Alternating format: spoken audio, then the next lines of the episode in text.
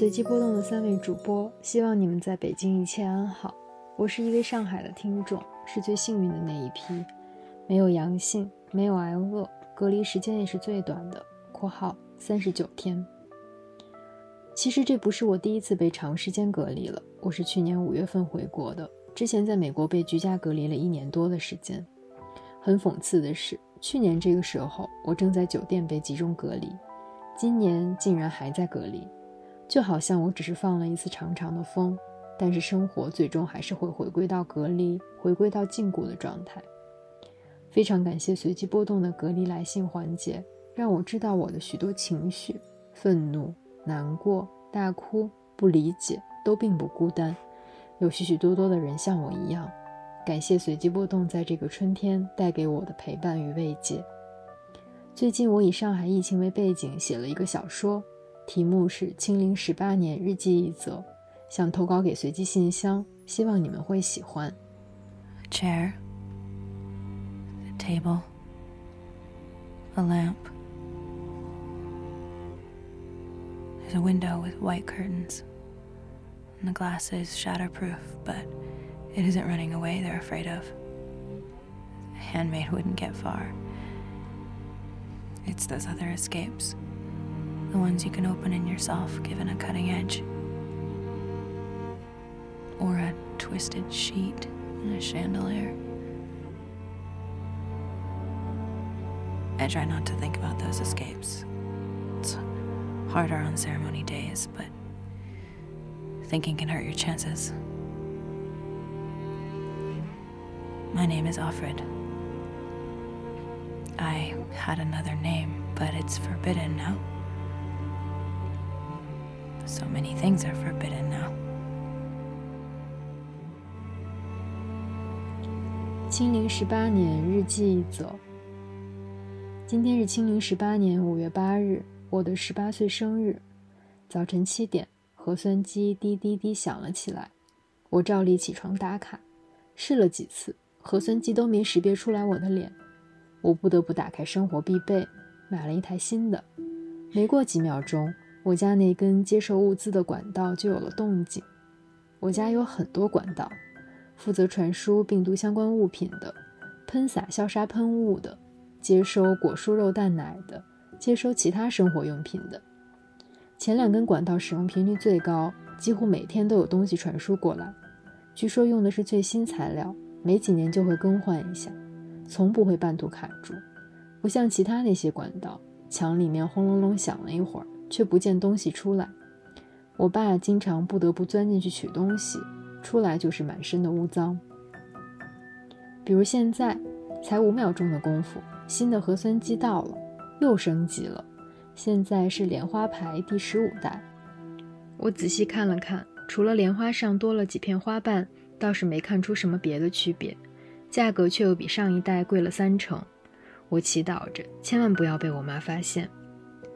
幸好现在我妈顾不上我，机器人上门来给她做经期检查了。几个月前，我妈申报了绝经，只要通过官方认证，我们家就不用再缴纳独生子女罚款了。这么多年，因为我爸妈身体健康，具备生育功能，却不响应号召多生多育，每个月都不得不上缴高额的罚款，日子过得绝顶智能，却又捉襟见肘。我走过去拍了拍机器人。问道：“换人啦？之前来我家的那个大白呢？”机器人不搭理我。好吧，看来它也不具备搭讪功能。事实上，除了平时给我们上课的机器人具备问答功能，其他所有我接触过的机器人都只会重复一句话：“执行命令，请配合。”据说历史上一度曾经靠人工执行命令，然而这些人要么出言不逊，要么说了不该说的。容易被录音抓住把柄，还经常执行不到位，任务没完成，反倒被人追着跑。于是官方批量生产了许多这样的机器人。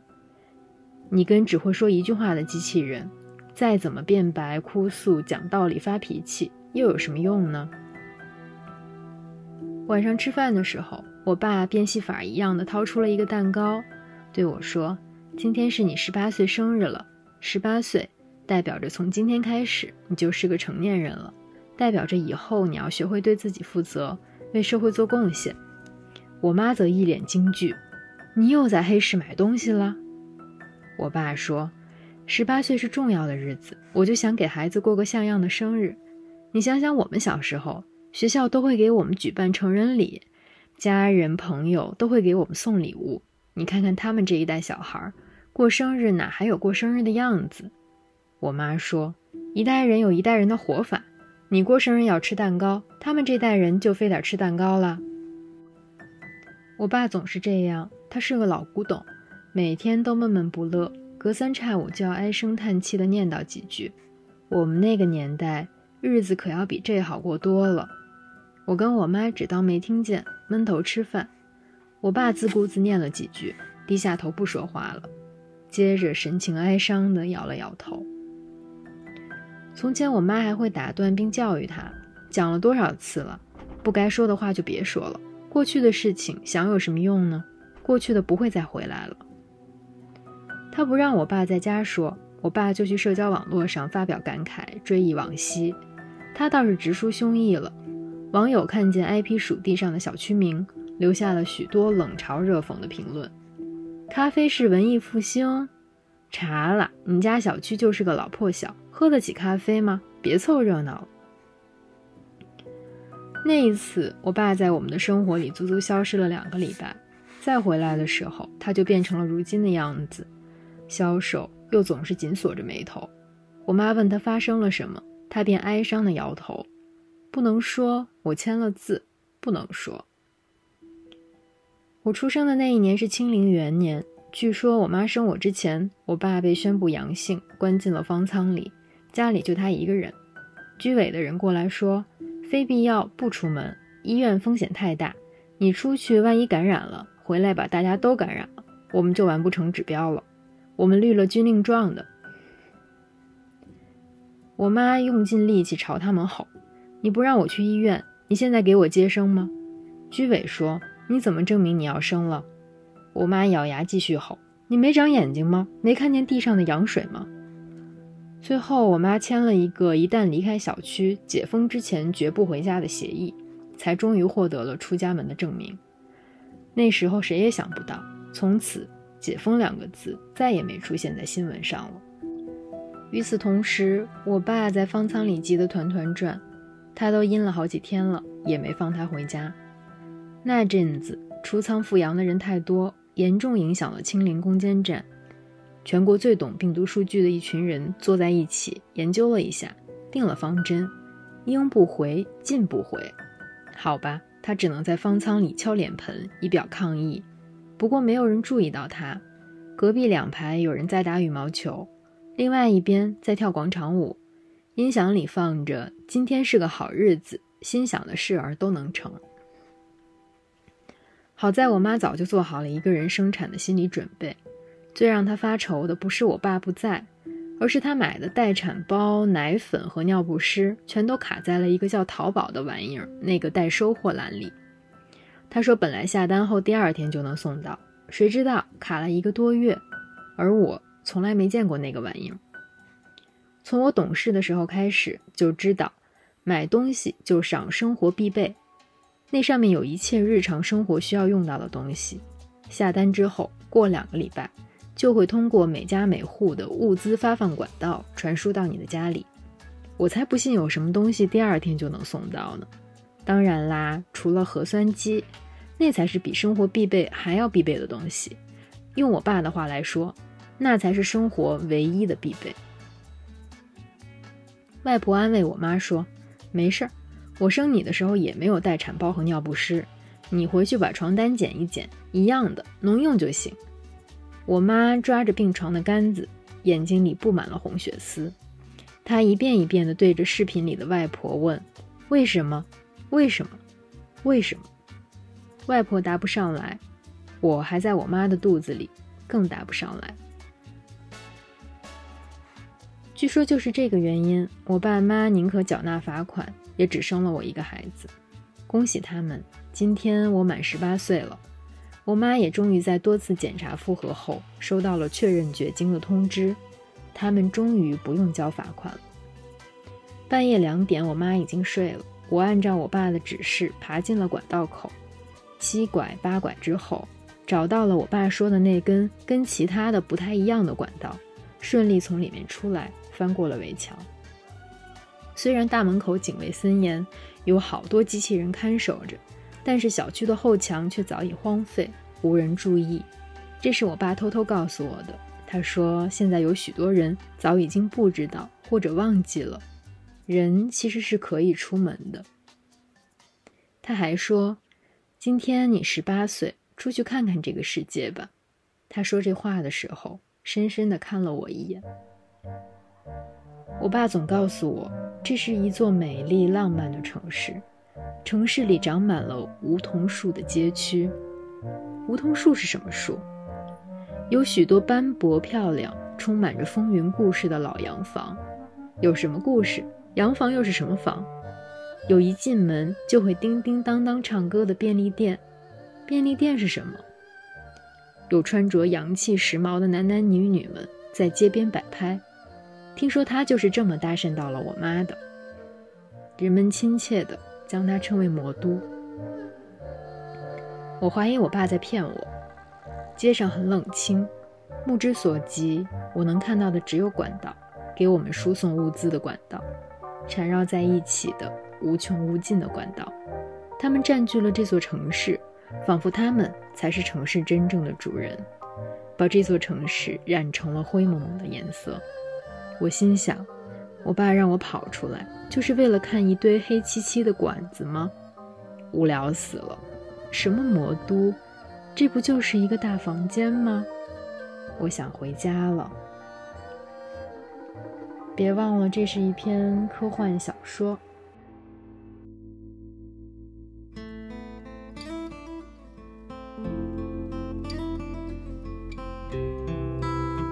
可爱的知棋，视野建国。我在的城市已经解封三周了。我是一名体制内社畜，刚出现阳性病例时，上级要求正常上班，但全社会都停摆。所有部门重心都在抗疫，我们无事可做，在办公室讨论自己没事干，还增加了聚集。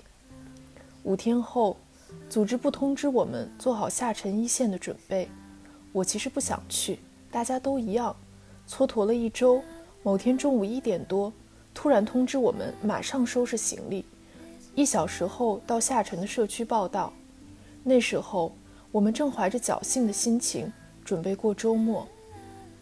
下沉的地方是一个工业区，算是我们市病例最多的几个地方之一。刚到的时候，这里只有两个工作人员，管理着工业区六千多号人。这意味着整片区域管理都是瘫痪的。社区的接头人向我们诉苦，告诉我们社区无法提供食宿，需要我们单位自己解决。我们就在这种不确定的条件下开始工作。下午一来，便先组织了一场核酸，队伍还算有序。但有居民说，这才是他们第二次做核酸，外面至少已经做了八轮。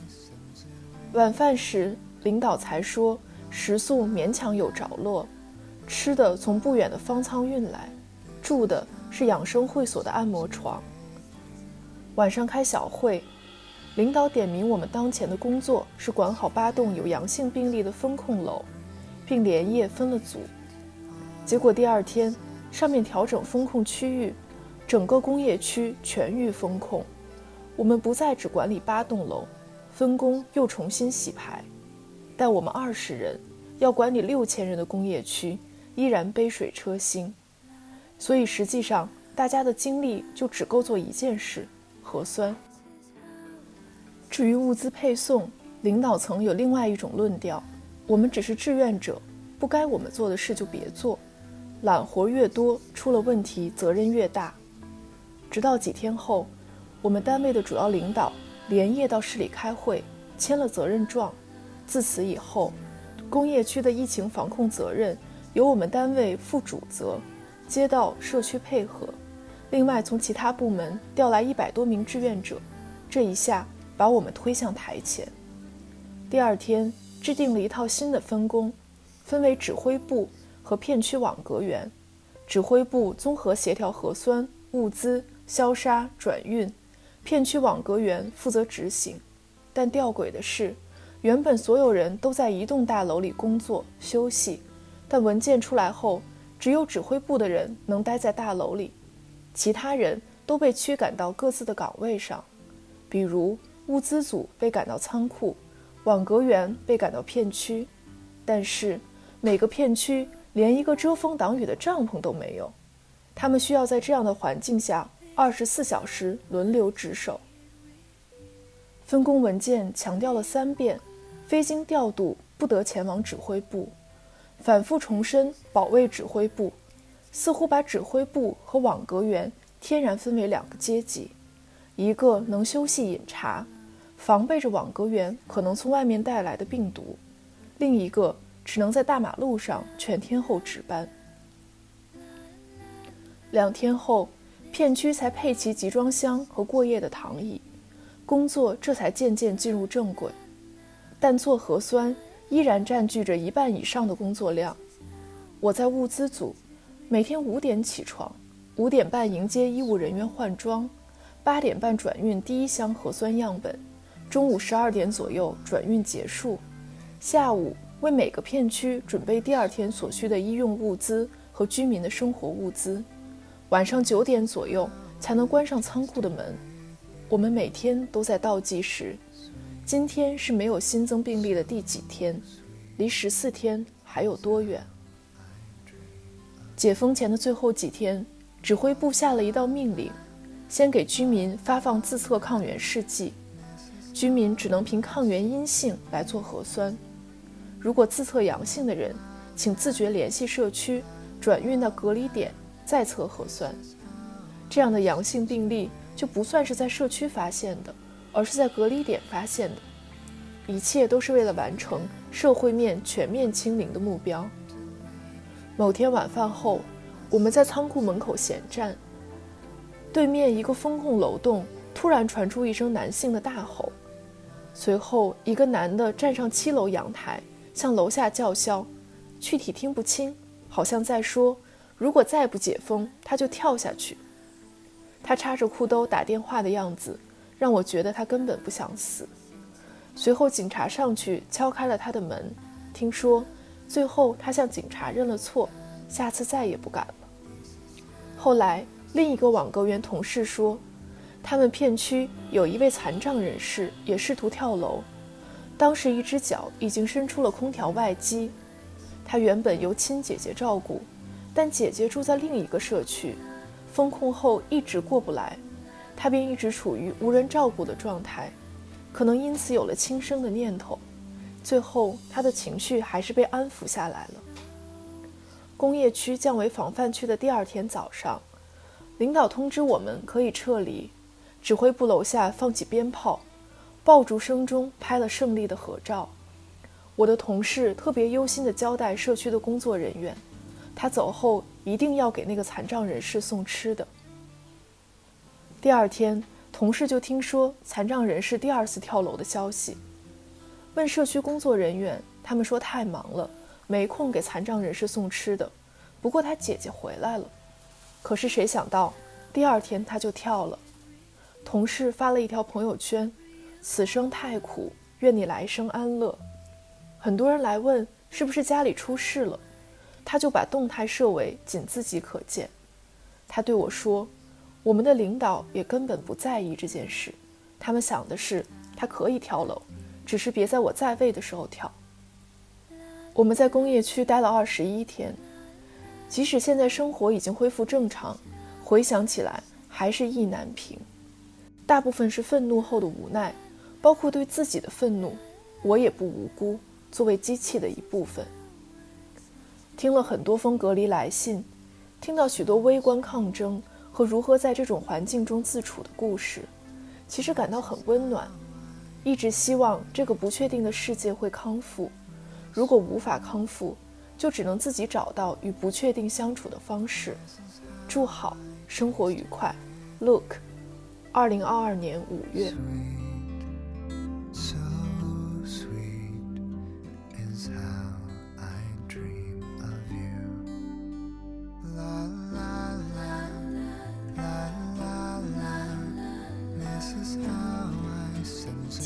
知其、视野、建国，你们好。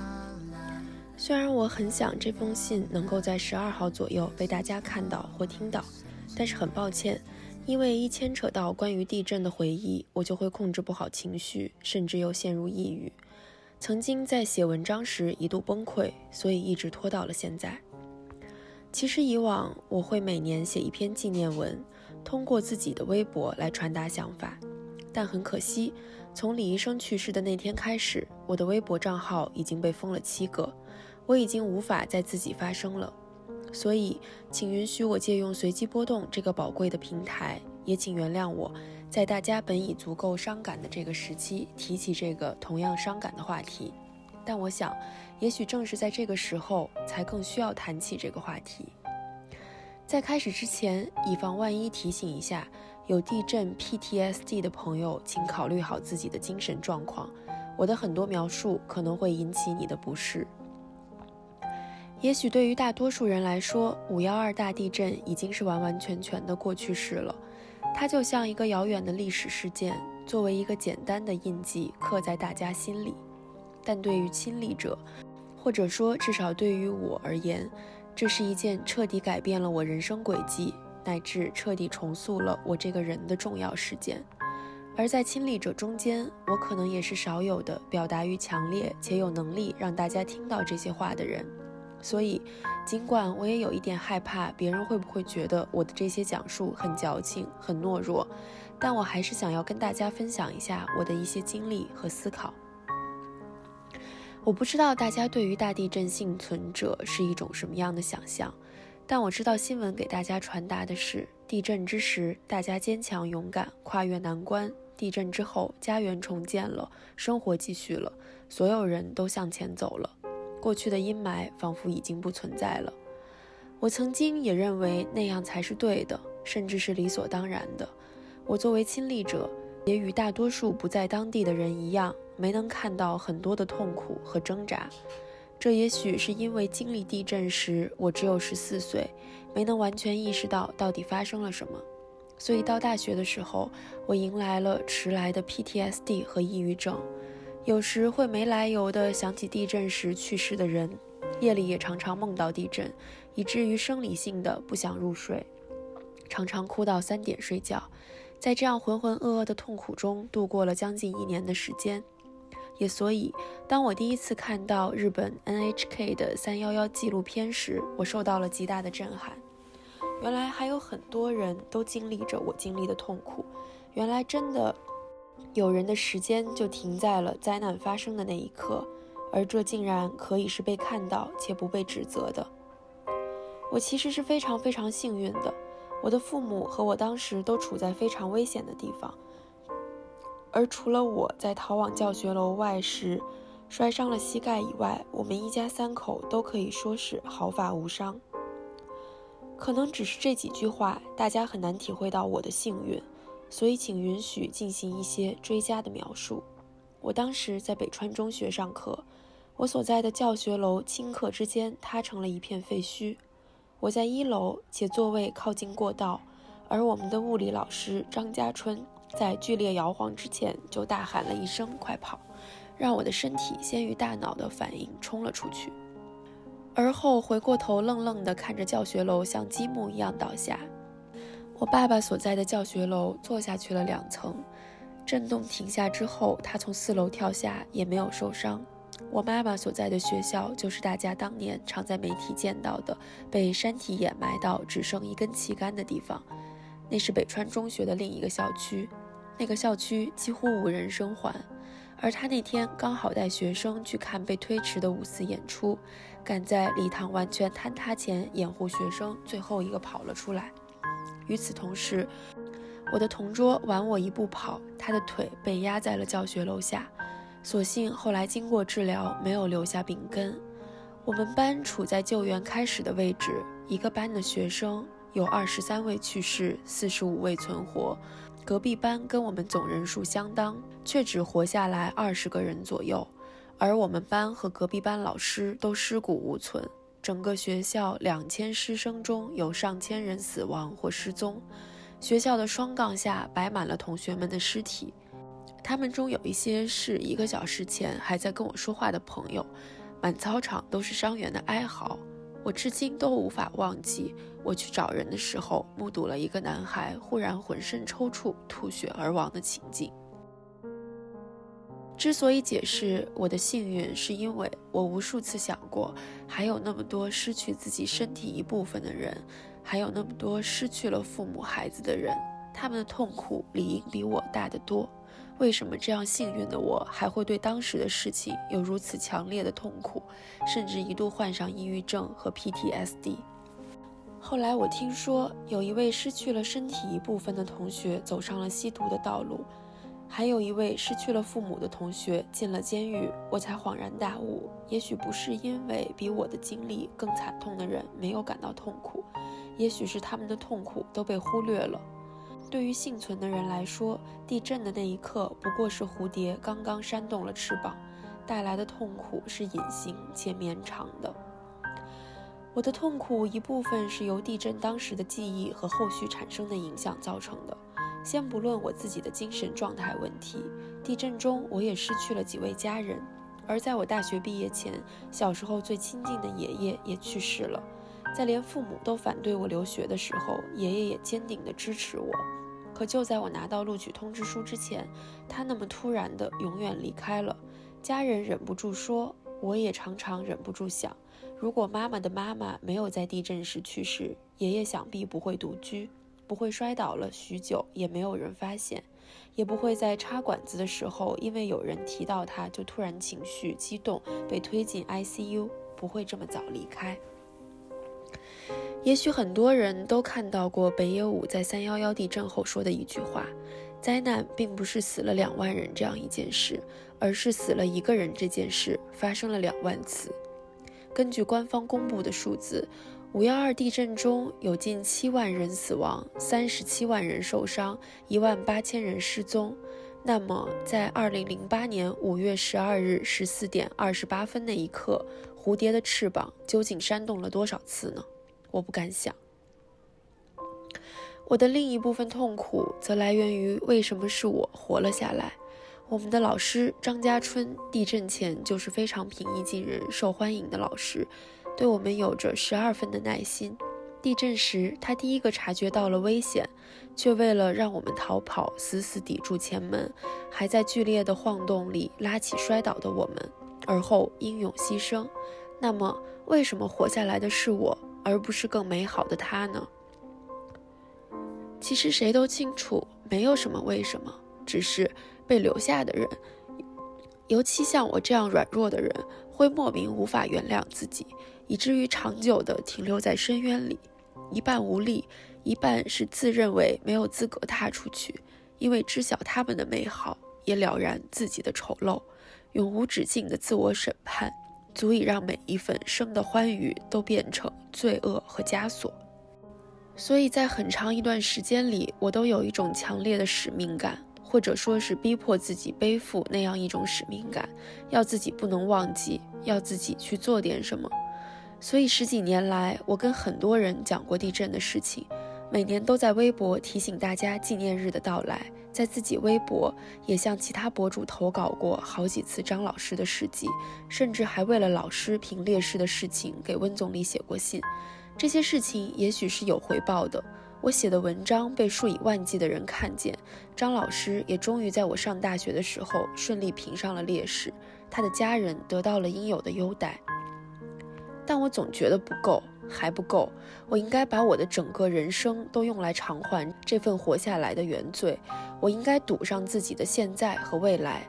所以申请日本大学院的时候，我的研究题目是跟地震相关的。我认为自己总要去改变点什么。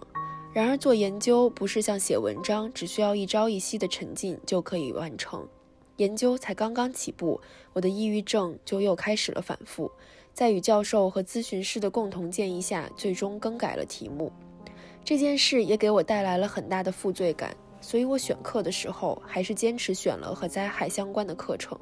可惜那也只是证明了我的天赋和兴趣确实都并不在此。于是那时我每天都在问自己：这样是可以的吗？是可以被原谅的吗？但同时我也没有办法否认生理性的抗拒。每当谈起地震时，眼泪就自顾自地奔涌出来，有时甚至会泣不成声，以至于曾经在偌大的安田讲堂里，讲台上的人和在座的人都静静地等待我平静下来继续讲话。尽管已经习惯了日本常常出现的震度三级、四级的地震，但偶尔，尤其是能够感觉到纵波带来的上下的微小震动时，我可能会突然开始流眼泪。或是莫名其妙的浑身发抖，更不用说抑郁症的复发，让我只能日日靠安眠药入睡，靠吃药稳定情绪。这样的生活持续到了二零一九年。我终究还是幸运的。二零一九年，在樱花盛开的季节，当时还在经历抑郁和厌食的我，遇到了一个愿意在我身边支持我、给我力量和温暖的人。在无数个被噩梦折磨之后的早晨，他认真的对我说：“你可以选择忘记，也可以什么都不用做。”那一天，我大哭了一场。二零二零年五月十二日，我写下了一篇文章，原谅了自己。二零二一年五月十二日，我真的什么都没做。十几年来，其实从来没有人要求过我，逼迫过我一定要去做点什么，都是我自己给自己的执念。是我自己选择的活着的方式。如今，我也只是知道了什么也不背负，为自己而活，也同样是一种可选的生活。所以，我并没有后悔过。但我知道，有太多太多的人没有这样的幸运，有太多太多的人从地震发生的那一刻开始就没有，或是彻底放弃了选择。所以，其实我讲了这么多。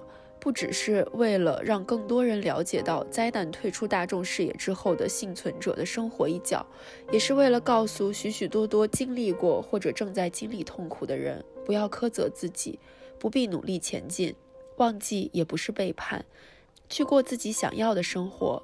我们活着就是尽了最大的努力。同时，我也希望离痛苦所在地比较遥远的人们可以帮我们记得。